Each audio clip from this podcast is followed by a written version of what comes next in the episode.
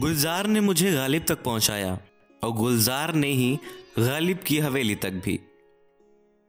कविता अंतस को कितना समृद्ध करती है ये तो सब जानते हैं, पर कविता फिजिकल फॉर्म में कैसे चल सकती है अपने अनुभव से बताता हूँ।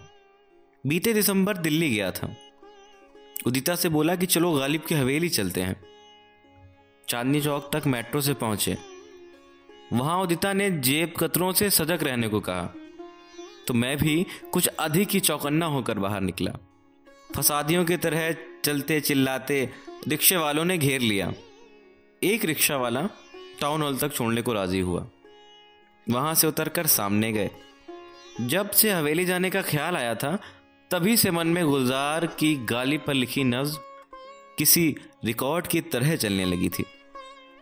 बल्लीमारान के मोहल्ले की वो पेचीदा दलीलों की सी गलियाँ, लाल रंगी कमीज पहने भागते रिक्शे वालों की टेर, ठसाठस भीड़ की गंध, सब कुछ उमंग भर रही थी।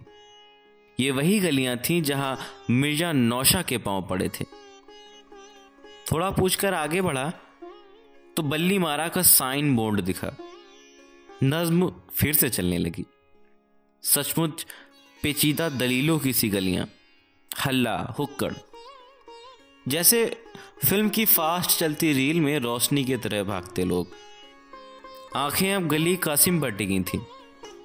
थोड़ा चलने पर गली कासिम मिली। कुरान ए सुखन का सफ़ा खुला, मिर्ज़ा ग़ालिब का पता मिला। शाम ढल चुकी थी।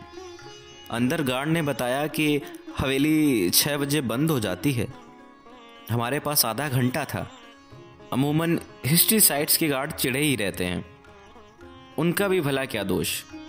जाने वाले इतने अजीब सवाल करते हैं, किसी का भी माथा फिर जाए। पर यह मिर्ज़ा ग़ालिब की हवेली थी। गार्ड बहुत अदब से पेश आया। फिर भी मेरा सताया मन सोचा कि ज़रूर ये निकलते वक्त पैसे मांगेगा। खैर, ऐसा कुछ नहीं हुआ। हमने हवेली देखी, मिर्ज़ा का चौसर और हुक्का भी, और वो टोपी भी जो ग़ालिब पर ताज से ज़्यादा सुंदर लगती थी।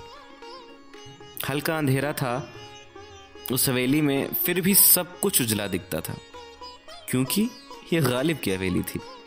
ग़ालिब जिनकी शायरी का नूर बरसों बरस तलक इस दुनिया में उजाला करेगा।